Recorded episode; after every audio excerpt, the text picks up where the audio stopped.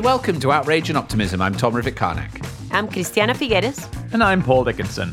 Today, we bring you a special bonus during our month off to talk about the IPCC report that has so starkly laid out the reality of climate change that we're facing. And we speak to Professor Michael Mann, Distinguished Professor of Atmospheric Science at Penn State and one of the world's preeminent climate scientists. Thanks for being here.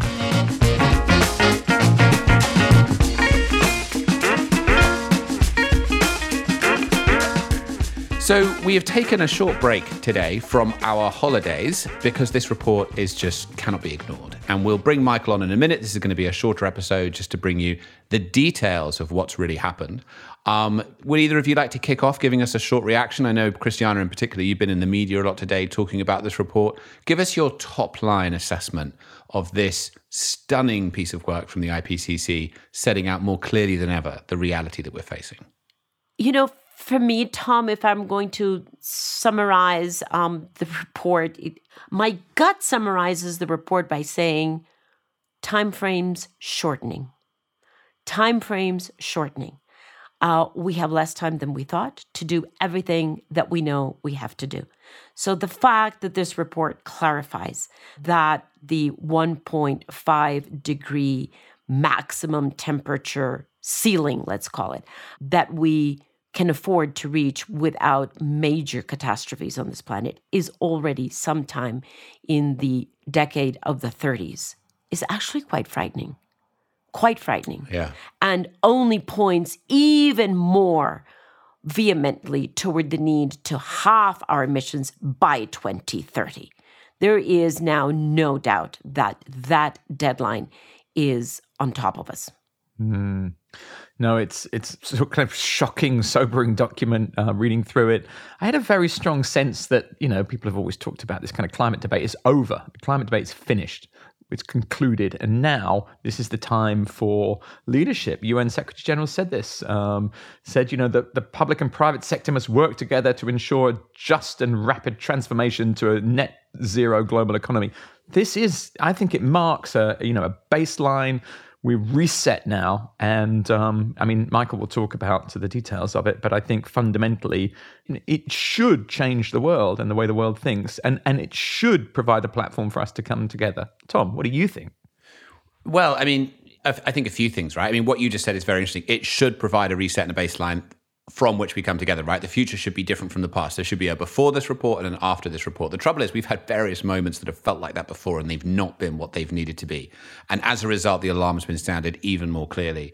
I mean, just what I think is interesting, though, is the clarity of the science, the certainty of the science, the degree of specificity that they can lay out what's coming if we don't get on top of this. And also, I think, and this is something I'm really interested to talk to Michael about, This is completely different from other IPCC reports, right? The last formal report was 2013, 2014.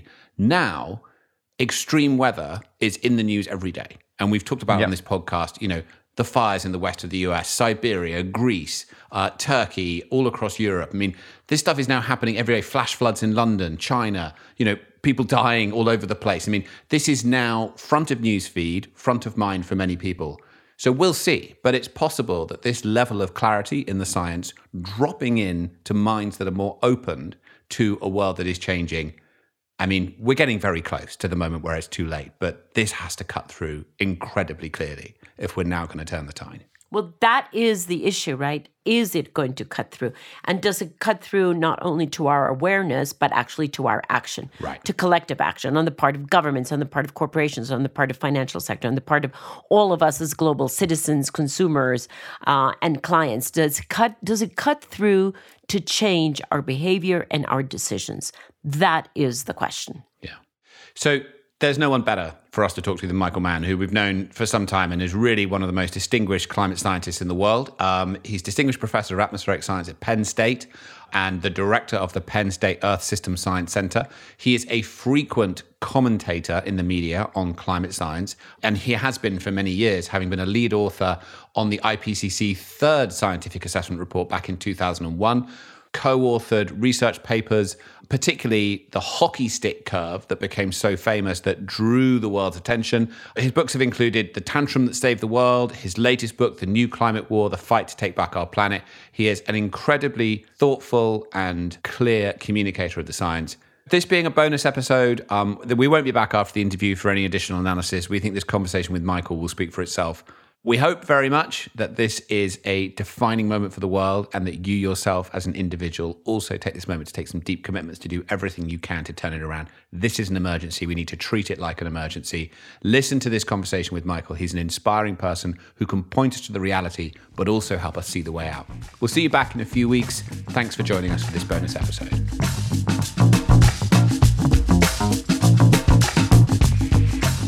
Professor Michael Mann, thank you so much for joining us on Outrage and Optimism on a very busy day for all of us where, thank heavens, there is so much media attention on this new report from the IPCC. But could we ask, for the benefit of our listeners, could you just step away for a second from the report, and we'll soon get into it, just to give us the context? How is this the working group one? Why is this one of the three reports that we're going to be seeing? How is it that we've gotten to the sixth assessment report? Just give us, briefly the context of the progress of science and the reporting of it. Yeah, absolutely. It's great to be with you, Cristiana. And it is, an auspicious day that we are seeing so much attention to the defining crisis of our time, which is the climate crisis. And, you and I have both been in this for some time now. For more decades than we want to remember. Absolutely. Back in 1990, of course, was the first scientific assessment report of the IPCC. And as you say, there are three different parts of the report. There's Working Group 1, the first installment, which is the basic science, an assessment of the science underlying human-caused climate change.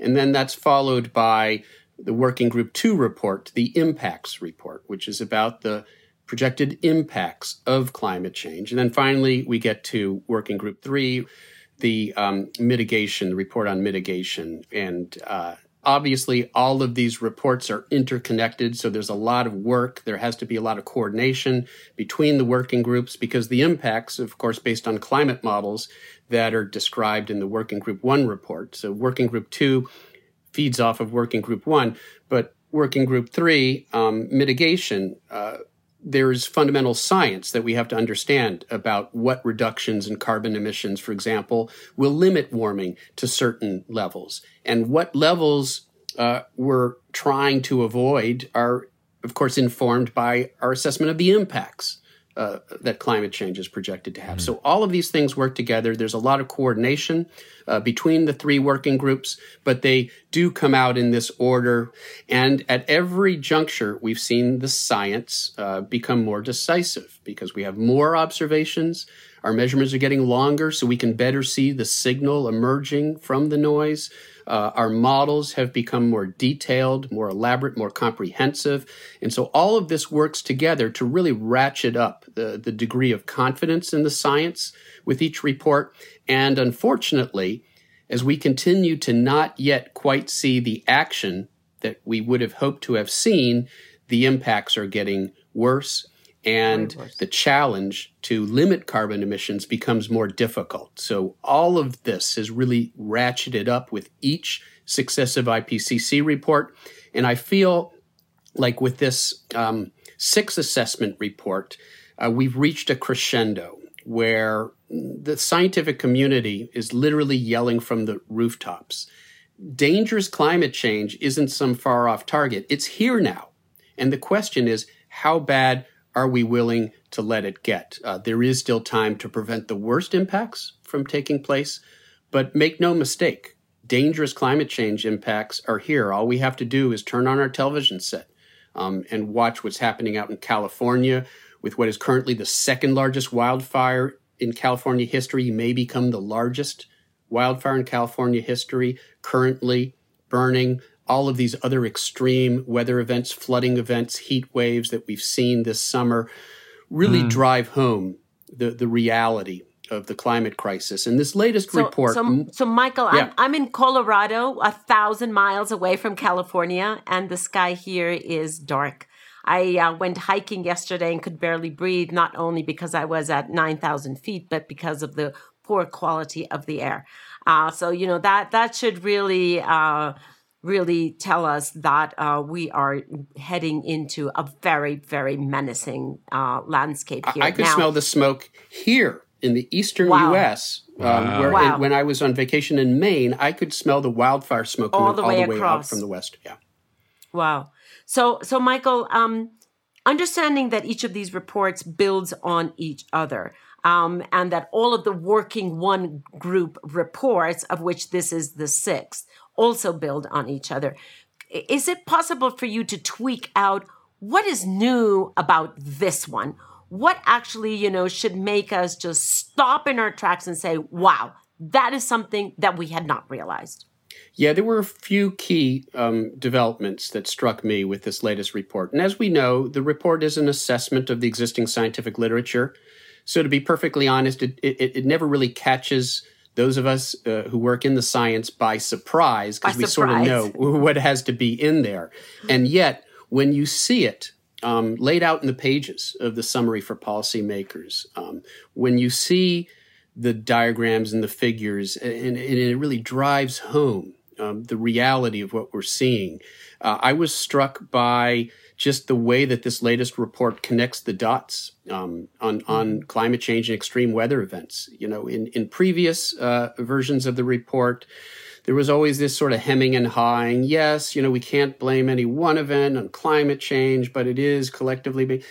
We've seen that reticence sort of now dissipate as we now can do detection and attribution. We can talk quantitatively about how much more likely a particular extreme weather event was made by climate change. And we can now say that the events that we've seen play out this summer, the Pacific Northwest heat dome, the wildfires in California, the floods in Europe, we simply wouldn't have been seeing this in the absence of human-caused warming of the planet. And for the first time, the IPCC Working Group 1 is more or less saying that. We're saying, yeah, we can blame these events on climate change. To me, that was very striking.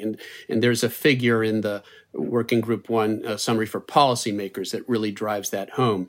The hockey stick, as I said, that we published 20 years ago, it appeared in the third assessment report showing, you know, how unprecedented recent warming is in the context of the last 1,000 years. Well, the latest report has a much longer hockey stick. They go back 2,000 years with confidence. The blade has gotten longer.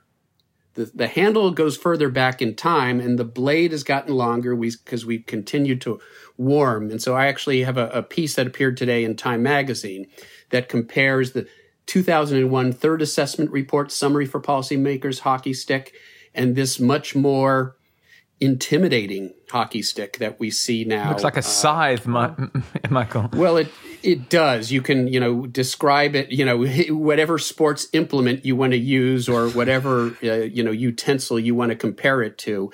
It is, it's a terrifying figure because it really drives home the unprecedented impact. And if you read the fine print, they actually say, there's a good chance that the warming we're seeing right now is unprecedented over a much longer time frame, all the way past the last ice age, more than 100,000 years in time. We don't quite have the quantitative data to quantify that in the same way we can the more recent past. But the IPCC comes pretty close to saying, we're pretty sure that this warming is unprecedented over a much longer time frame than that. And so it really does drive home the unprecedented impact that we are having on this planet. Right. So, Michael, I mean, it's so alarming. And going through the report, you're struck by just the lateness of the hour and how far we've come. And as you've described so eloquently, just the irrefutable nature of this. But the truth is that each of these reports has been incredibly concerning. And to a large degree, the community of decision makers who had to do something about this, it's unfair to say they completely ignored the advice, but they didn't do what was necessary. This, I mean, dare I say it, and I'd love to hear your analysis, feels different. And it feels like this is landing in a different way. I'd love to know first, do you agree with that? And then why? And the second question to that is, what happens next? Yeah, great question. In my own recent book, The New Climate War, which came out earlier this year, I sort of described the reasons why I think things are different. Even before this report came out, things feel different. And it's the youth climate movement that has really changed this conversation. It took our children protesting in the streets to wake us up to the reality that we face and to open our eyes to the deep ethical quandary of the proposition that we're destroying this planet for future generations, and that those who had the least role in creating this problem, future generations, will pay the highest price. And developing countries outside of the industrial world will pay the highest price, and they had the least role in creating the problem. So I think that now the conversation, and so many of us have wanted to shift the conversation in the direction, but it's finally happened where it's not just about the science and the economics and the policy and the politics. It's about the ethics, the fundamental ethics of what we're doing to this planet.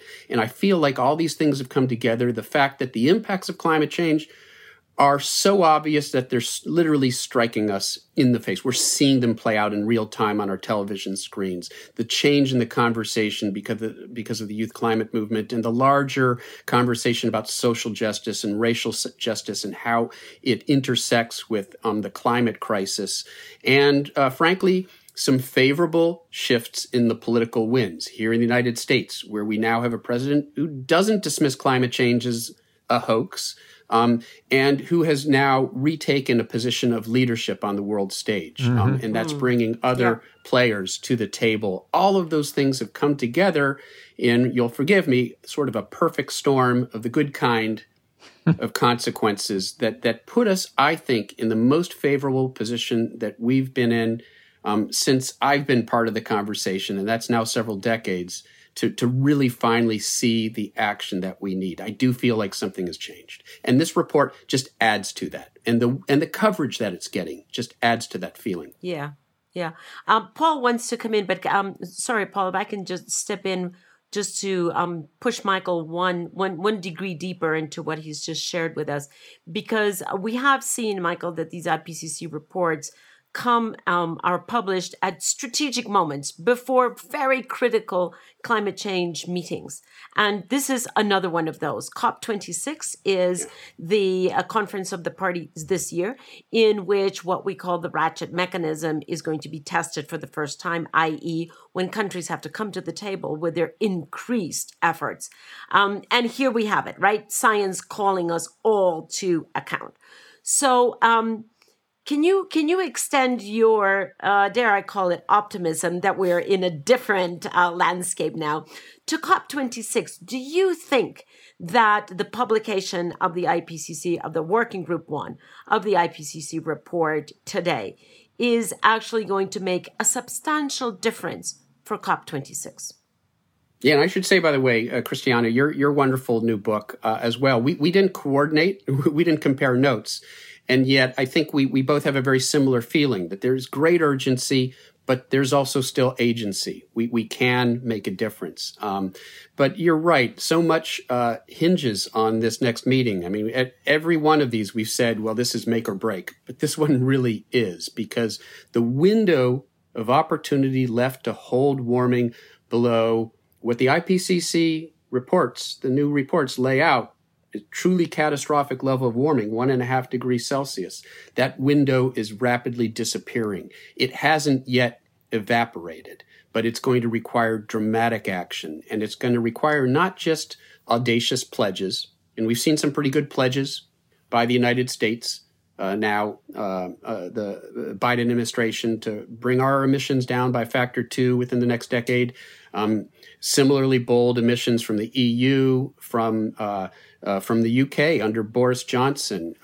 Australia is a bit of a straggler, Scott Morrison. There's some players that haven't quite yet come to the table, but we're seeing some really bold pledges, yet there's still this, what we call the implementation gap, that the actions and the policies don't yet measure up to those obligations, to those pledges.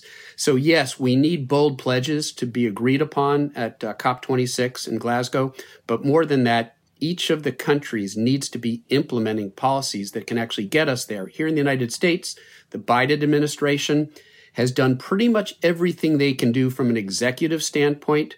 What we need to codify and to complement their efforts is legislation. And that requires getting a major climate bill or set of bills through Congress. And we're literally having that debate right now, this $3.5 trillion reconciliation package that will ultimately decide whether or not Democrats can get meaningful climate legislation through the Congress within the next 2 years that'll complement what the Biden administration is doing and allow us to make good on our obligations.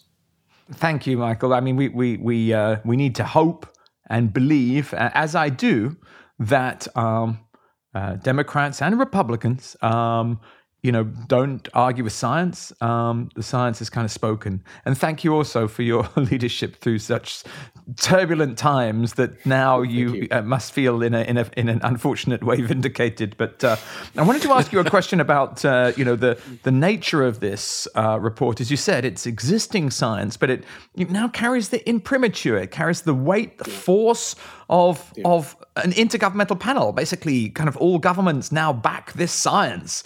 So my question is really how we have tens of thousands of listeners working in business, in corporations, working in local government, national government, NGOs, investors. How can people use this report to drive forward the kind of action that's required? Yeah, and let me just say, I mean, what's impressive about the report is how strident it really is, the language, the terms in which the problem is laid out. And that had to survive, petrostates like Saudi Arabia that do everything they can to try to water down that language at that final plenary for the summary for policymakers. It had to survive, the collective, efforts by a number of somewhat intransigent countries to try to water down the report. But the scientists stood firm. They said, this is what the science says, and that's what the report is going to say. But these reports, by their nature, tend to be conservative just because of the nature of the process. You've got to get thousands of scientists around the world agreeing, basically, on the bottom line. It's a sort of a lowest common denominator in that sense. And then get the politicians. Yeah. It's got to survive the assault by the politicians at the final plenary. So when something comes out of that process that is as strident as this report is, that tells you something. This is as close as you're ever going to see to watching the scientists of the world screaming at the top of their lungs from the top of the tallest buildings. That's what we're seeing right now. Wow, that's a very powerful image.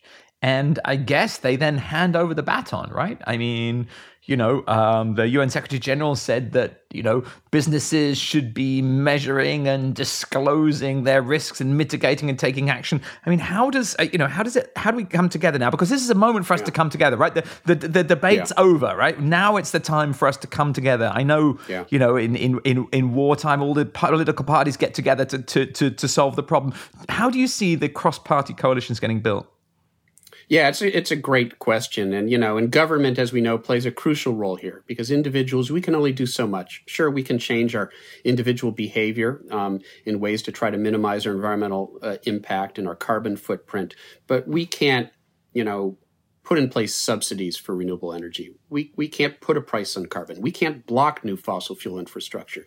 This is only something that our governments can do and that intergovernmental agencies and organizations, and we've seen some movement by the G7 countries, and that's a good sign. They've come together and said there can be no more coal infrastructure built if we are to remain, keep the warming below these catastrophic levels. The IEA, the International Energy Agency, which has often been very conservative in its projections of renewable energy. They've always underestimated the remarkable... Always, at every juncture. And yet, they've come out and said, look, it's still doable. We can make this transition, but it's going to require no new fossil fuel infrastructure. It's a remarkable statement coming from the IEA. I mean, they're basically saying, you've got to stop building the industrial world and the developing world alike. We have to stop building this fossil fuel infrastructure. For the industrial world, that means we've got to decarbonize our economy. We've got the tools to do that, and we've got the resources to do that. For the rest of the world, we've got the industrial world and the wealthiest nations have to provide resources to them to help them through this transition, because we can't afford for India to develop a fossil fuel grid for 1 billion people. We can't afford other countries to go down this unfortunate road that we went down of centuries of dirty energy that we use to build our economies, but at the expense of the planet. We've got to provide incentives and assistance to the rest of the world so that they can meet their basic needs. They can grow their economies in a sustainable way that doesn't threaten the planet. And we saw some movement in that direction at the G7 conference as well. So these are good signs. Not enough, I would say, Michael. Not enough. Not enough movement at G7. Not enough movement at G20. No. I wonder, would have G7 come out differently? Well, they just said coal. Coal isn't the whole thing. What about natural gas? Coal is not the whole thing. And G20 couldn't agree on taking coal out. So it is really concerning, because there is this huge gap, right, between what scientists are screaming from the rooftops, as you have told us, and what we as individuals, whether we are responsible for our country, for our corporation, for our city, for our family, for our individuals, honestly, all the rest of us are not meeting the challenge of the time. We are not acting from the top of our rooftops. We're acting from the basement. And there's a huge gap there, because we are still into marginal improvement, and the time calls for drastic change. So how is there any thought among the scientific community about how to whack us all over the head and get us to drastic changes? Well, you make such a good point, Cristiana, right? Because I talked about the implementation gap, but there are two gaps here. There's the commitment gap, the gap between what the science tells us we have to do and what commitments countries are making. And then there's the gap, the implementation gap, between those commitments and what policies they're actually putting in place. So we're dealing with two gaps, not just one. Yes. And both of them are yawning gaps. And so it does speak to the monumental distance between what needs to happen and what is happening. The good news is, we're starting to see actions. We're starting to see sort of this turn in the right direction. Carbon emissions have flattened. That's good, but they've got to come way down. Flattening isn't enough. Right. They've got to come down to zero, and they've got to do so quickly. So, I hope, and I wrote in a commentary I wrote today for Time Magazine, I said at the very end that, I hope that this report is that rallying cry, that we have to get serious, and we have to do it now. You have to do it now. Indeed. You're never going to see scientists ever be as forceful and strident as you're seeing right now from the climate research community. It's just not going to happen. So this is as close as scientists are ever going to come, because of their intrinsic reticence. To whacking us over the head. That's what they're doing. As far as they're concerned, they are doing that today. Which is very inspiring, but it's also kind of alarming, because this is it. This is the strength of the stick. So if this doesn't work, then we don't know what's going to happen. But hopefully this will work. We have to ask you, the podcast is called Outrage and Optimism. We call it that because we think these are both needed. This is a day with a lot of news that is news to many people. It's a tough day. Do you feel more outraged or more optimistic at the end of this day? Do you feel like actually, this is a moment for outrage, or do you still feel we can pull this through? Well, I think in this conversation we've just had here, there's been no shortage of either outrage, righteous outrage, I should say, righteous outrage, and cautious optimism. Right. Both are needed, both are relevant, both are justified. Yes. We're starting to see some movement. It isn't nearly enough. So let this report be that rallying cry. And let's all do everything we can today and for the remaining, months of this year to make sure that it is. Right. Fantastic. Well, if I were religious, I would say amen. So thank you so much. I think it's okay. I think we can appropriate that term in this context. We can use that. Thank you so much, Michael, for taking time in a very, very busy day for you and for all of us. Thank you so much. Well, thank you to all of you for what you're doing. It was great to talk with you, and I look forward to this being an ongoing conversation. Bye for now, Michael. Thank you. Bye, folks. Thanks so much. Thanks, Michael. Bye.